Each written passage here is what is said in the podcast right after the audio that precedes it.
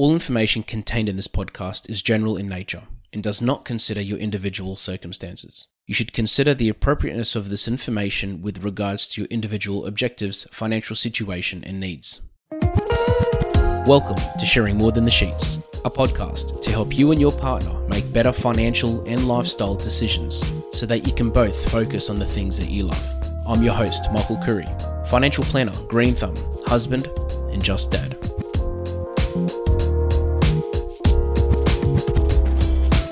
This episode is part of a series where I interview experts on various areas around mental health. If you or someone you know is in crisis and needs help now, call triple zero Lifeline on 13 11 14 or Beyond Blue on 1300 22 46 36 anytime for support and advice. So, this podcast show is for couples. It's about couples and it's tailored towards helping families and couples make better decisions in their lives. Today, as part of our mental health series, I've invited Professor Ian Hickie onto the show to talk about the various mental health struggles that a couple can go through in a relationship. Uh, professor Ian is the, a psychiatrist, a professor, an author, and he's the co director of Health and Policy Brain and Mind Centre at the University of Sydney. So he is more than qualified to talk about this topic. Um, Professor, thank you so much for joining us. Thanks for the opportunity. It's um, I know you've just released a book called Minding Your Mind, and um, I mean that that's you know t- to me that book in itself and even just that title has intrigued me um, uh, enough. And can I ask you before we get into it, if you were mentioning to me that you've done a, a bit of work in this area when it comes to you know couples and um, you know marital relationships and mental health, um, can you maybe give us a little bit of a background on that? Yeah, when I was young, some time ago, some decades ago, my original doctoral thesis was on the impact of marital relationships on the onset and course of depression, particularly in people in midlife. So we talk a lot about what's going on in your own head but actually, what goes on between your head and the person you're most intimate with, or you live with, or you share your life with, actually has a huge impact on your risk of becoming depressed, but also on the outcome in the longer term. So, in an age when we're devoted to what's going on inside our own heads, actually, what goes on between couples is in many ways a much more important determinant of their collective mental health than simply what's going on in one head. That makes a lot of sense because uh, it, I mean, just like any partnership, you, spend most of your time with this person, um, and and if if one person isn't going through any struggles, for example, but the other person is, it can ha- it can obviously have a bit of a compounding effect. And um, I mean, I like to call it uh, like a bit of it's bit of creates a bit of a circle, doesn't it? Because one person's uh, having the impact of one person's mental state affects the other, and then that person then you know essentially affects multiplies the the other person's um, situation because I mean. I mean, you, you, can probably explain it better, but would, would that be right that it ha- tends to have that compounding effect sometimes in a relationship if one person is going through something like that? Absolutely. It's impossible for one person who's genuinely in a relationship with the other to be happy or well and have high well being and the other one not. Um, and really, that's a sort of an essential insight. You know, the question isn't really, are you okay? The question is really, are we okay? You know, and together we can solve problems and respond to each other. If we're in conflict, that's really bad. If we can't work collaboratively on our shared difficulties, problems, and if one of us gets into trouble, we desperately need the other to understand and support us, just as we would with our physical health, with a financial crisis, or any other way. And you know, you can't really compensate for what goes on good or bad, in your intimate relationships with other relationships. Other relationships, kids, family, friends, workplaces, they're all important, other social relationships. But right at the top of the pyramid is that intimate relationship with the person you live with. Get it right or suffer the consequences. Do you think couples actually realize when they're in that situation and the other person's going through something? Do you think it's that obvious, or do you think maybe most likely they're they're more likely to sort of brush it off and think, ah, okay, they're just having a bad week or they're having a bad day or a bad year. Look, those people who are in really good relationships where there's strong attachment, strong empathy, strong understanding, I think obviously do get it. Whether they feel they can help, what to do about it, isn't that clear cut. And when I was a young psychiatrist, some three or four decades ago, there was a great deal of emphasis on couples therapy, engaging the partner in treatment of anxiety and depression, that really they needed to get better together.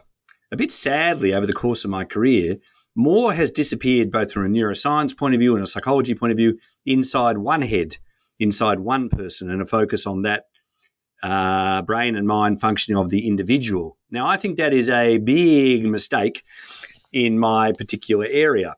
Um, and I think through COVID and other areas, people have come to understand again, to some degree, the importance of their social connections. And within that, this most intimate of connections and how important it is to anybody's uh, general sense of well-being and, and actually how much effort is required, you know, understanding something you got to work at. So I think most people take it for granted. When it goes wrong, a lot of people not really sure what to do and unsure how to help, how to assist, how to be the best person they can be. Uh, unsure even whether they should accompany a person to care or even comment on changes in the other person's behavior or emotionality or thinking that may be indicative of a mental health problem. And do you think it's common knowledge? Like, do you think not common knowledge? Like, do you think most people, um, whether it's in your profession or um, or just in general, the general public, do you think many people are aware of this as an issue? Because I can, I'm just picturing a relationship breaking down where neither person even realizes that this could be a you know a contributing factor to, to, that relationship breaking down. And a couple might just assume that you know over the years they've just naturally moved away from each other and you know they just decide just to call it quits one day when you know if they even ask the question like are we okay? or even focused on that point maybe they could have cleaned out the, the issue early on before it became something worse Right. So the failure to intervene early or to recognize or to monitor often leads to a worsening of the problem. And that may lead inevitably to separation or breakdown in the relationship, either because of the loss of contact or because of other behaviors, you know, alcohol, gambling, other relationships external to the intimate relationship, all sorts of other factors that are being driven by the mental health problems of one or both parties. So I think it is true that unrecognized and unspoken of, and it is still a huge problem in our society that people don't want to comment, uh, even in their most intimate of relationships. They feel the responsibility for recognizing and for acting simply lies with the person with the problem. Now, the problem in the mental health world is often the person with the problem is in the least good place for actually taking action about the problem. They're really struggling anyway. And they tend to retreat, they tend to withdraw, they tend to try and self manage, you know, usually in a not very helpful way with the problem. And, and in some ways, don't often want to be a burden on their partner or their family in a particular way. So, unfortunately, we are stuck with a social idea that if anyone's going to do anything, it's the person with the problem who has to do something first, even though, as I say, they may be in the least good situation to actually do that. In other words, uh, an older psychiatrist of mine, a friend of mine, once remarked, you know, the best antidepressant you can ever get is a really good spouse you know, a really good person to live with, you know. And of course, in return, you want to be the best person you can be with your spouse or partner in these settings. And I don't think we do put enough emphasis on that, monitoring that, working with that, and it will change. It will change over the course, over the life course of a relationship. What it was early, then if people have families, if they have kids, how it changes, how it changes as uh, both individuals age and they go through different life stages and career stages. And, you know, these days, most people can expect to live very long lives.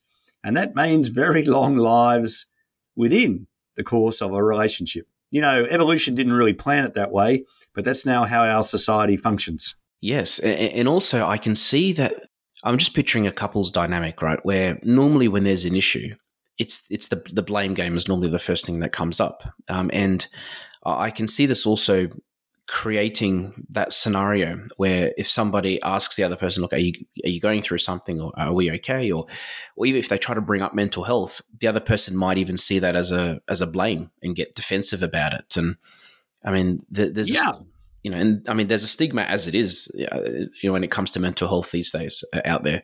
But I'm assuming it becomes worse when you're in that relationship and your partner's telling you, "Hey, are you okay?" Well, stigma's always been a problem, but blame, I think, is more importantly, you've hit the nail on the head when you talk about blame. So we tend to comment on the other person's behaviour.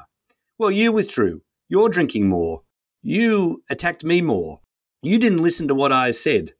You know, you're less affectionate than you were. We tend, now these are often accurate descriptions of a behaviour, but we never go to the next. Well, often we don't go to the next bit. Well, well, is that just because my partner has really become a nasty, unhelpful, unexpressive person?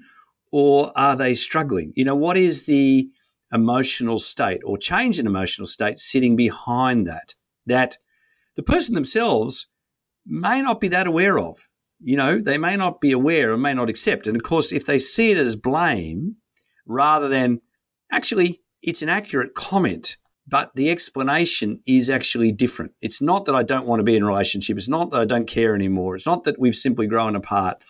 It's not that I've changed. Yes, my behavior's changed or our behavior's changed.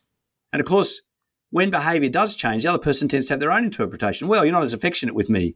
Is that because you don't like me anymore or you've gone off me or I'm no longer physically attractive? You know, or you yell at me more. Is that because, you know, I deserve that? Is that because I've done something? Is that because something else has changed? So people can often then reflect on their own behavior and feel that they are being punished by the change in behavior of the other. These podcasts have been brought to you by Better Financial Planning Australia.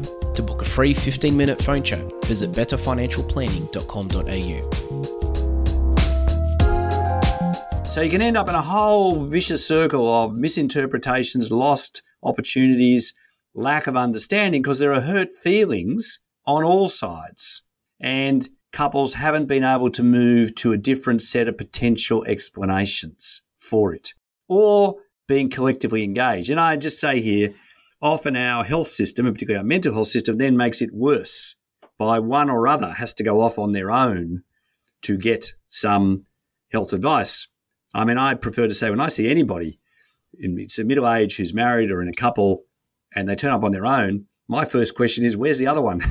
where's the other person who really can tell me what's been going on, who really can provide me with a longer term kind of set of problems? Not just they lost their job last week, now they're miserable. But how did they come to lose their job? How long have they been like this? Or they suddenly we have this fight and we're about to break up. But, you know, that might be why they've come for care. But what's been going on for the last five years? Like what really is happening here? And and really importantly, how committed are they to resolving those issues, staying with the relationship, or in truth, is one or other the people headed out of the relationship? And what can couples look out for? Like, if I mean, you've mentioned a few things there, but is uh, are, there is there like some common issues that in your in your research or even in your career that you've come across where, apart from just the typical signs of d- depression, for example, are there are there things that couples should uh, things that should be a red flag for a couple? Oh, absolutely. So the common ones amongst couples is one or other withdrawing from their physical relationship, loss of intimacy you know, couples stay together not by just what they say, but what they do. So, you know, if they used to be physically, in fact, I'm usually walking into my room or my office or walking people down the street, you can usually tell whose relationship is working or not by the non-verbal interactions between them. The, they're reaching out physically, etc., which you can observe in the street, you know, through hand holding and cuddling and touching and just closeness to each other.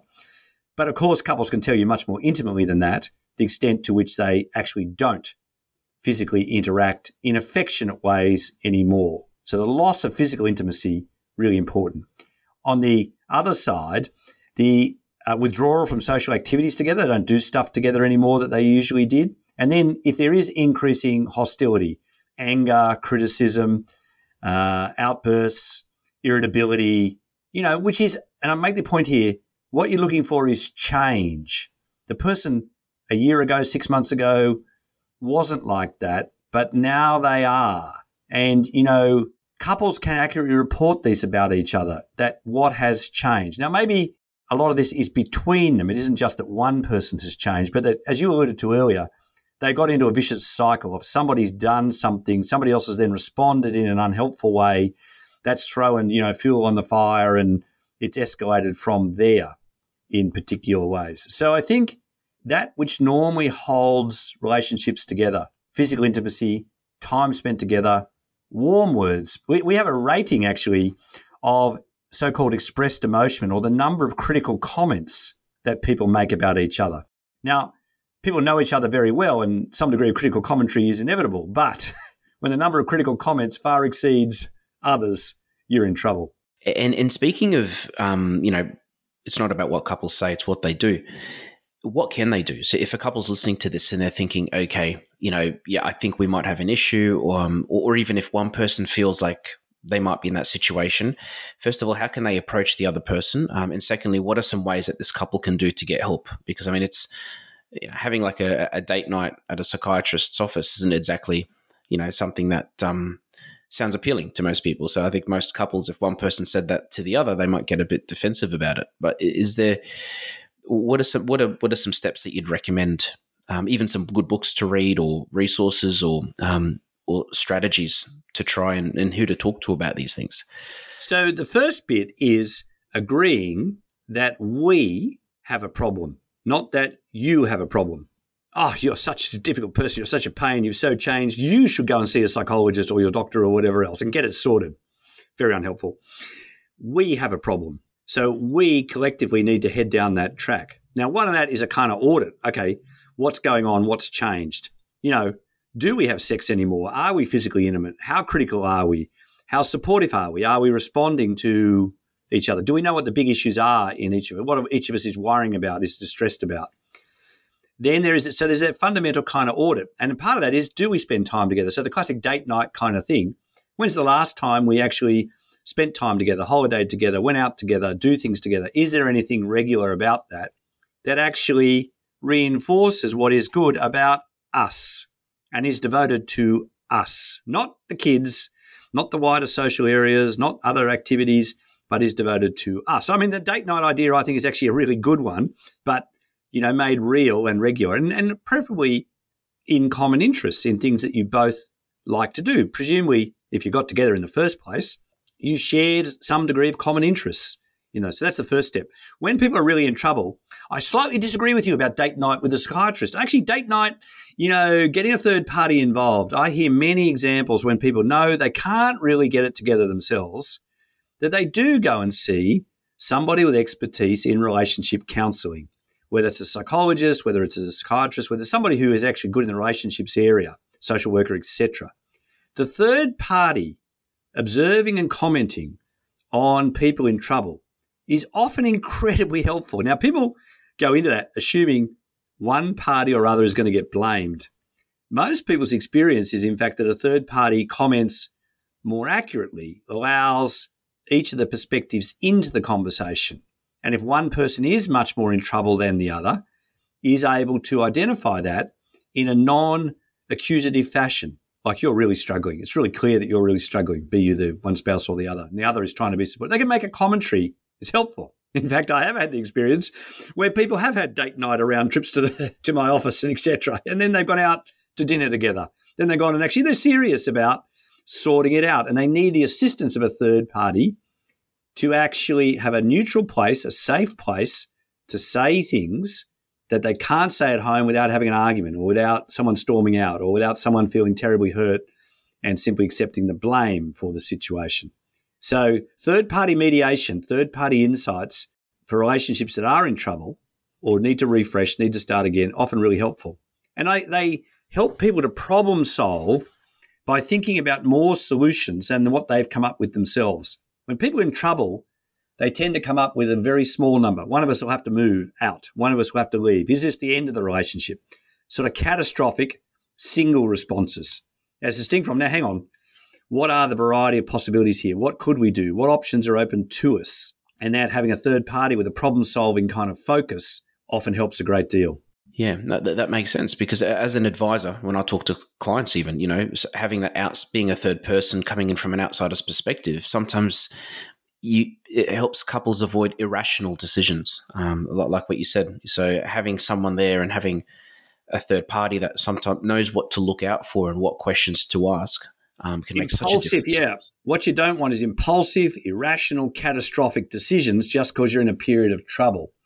Yeah, interestingly, I had this discussion with a lot of men. A lot of men go, No way am I going off to some couples counseling, relationship counseling, whatever else, because I'm sure I'm going to get blamed. I'm sure I'm going to be told that I'm the one who's the source of the trouble.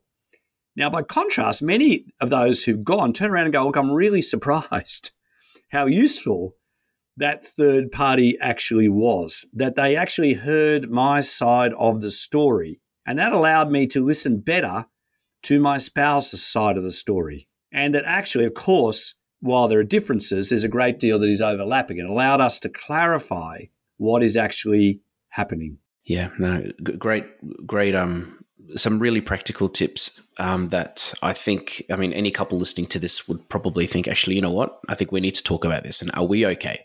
Professor, thank you so much for your time. Um, uh, can I ask if anybody wants to get in contact with you? I know you've just released a book called Minding Your Mind, um, and um, I did interview um, uh, James O'Loughlin, your co-author, um, the other week about it. But if you can just remind people, um, if they do want to get in, a purchase a copy, how they can do that, and also you've got a podcast show as well. So the podcast is Minding Your Mind. Download it from your favorite podcast episode. James is great. He talks about relationships and couples. He loves to talk about this stuff, and I love to respond. And the book, which has just been published by Penguin Books based on the podcast, is also called Minding Your Mind. And a lot is devoted to this relationship stuff. Are we okay? Not just are you okay? Great advice. And um, lastly, um, Professor, I like to finish all my episodes off with a dad joke.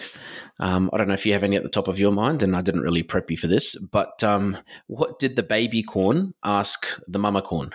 Okay, no um, idea. Uh, where is my popcorn? my kids say, are you my dad? Because I haven't seen you in a while. I go, yeah, yeah I'm the dad. oh no, th- involve a lot of others. Oh yeah, oh yeah. No, thank you so much for your time, Professor. I really appreciate your time so much, and um, I'll, I'm going to put a um, a link to the podcast um, show actually in the bottom, in the description of this episode for people to um, have a listen to as well and get get onto because um, I mean, just this episode, this 20 minutes, 25 minutes we've had together has been so valuable. So I really appreciate your time. Thank you.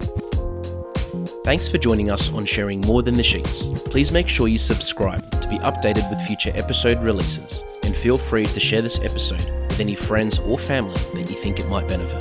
Please visit us at sharingmorethanthesheets.com.au to submit questions or requests for future podcast topics.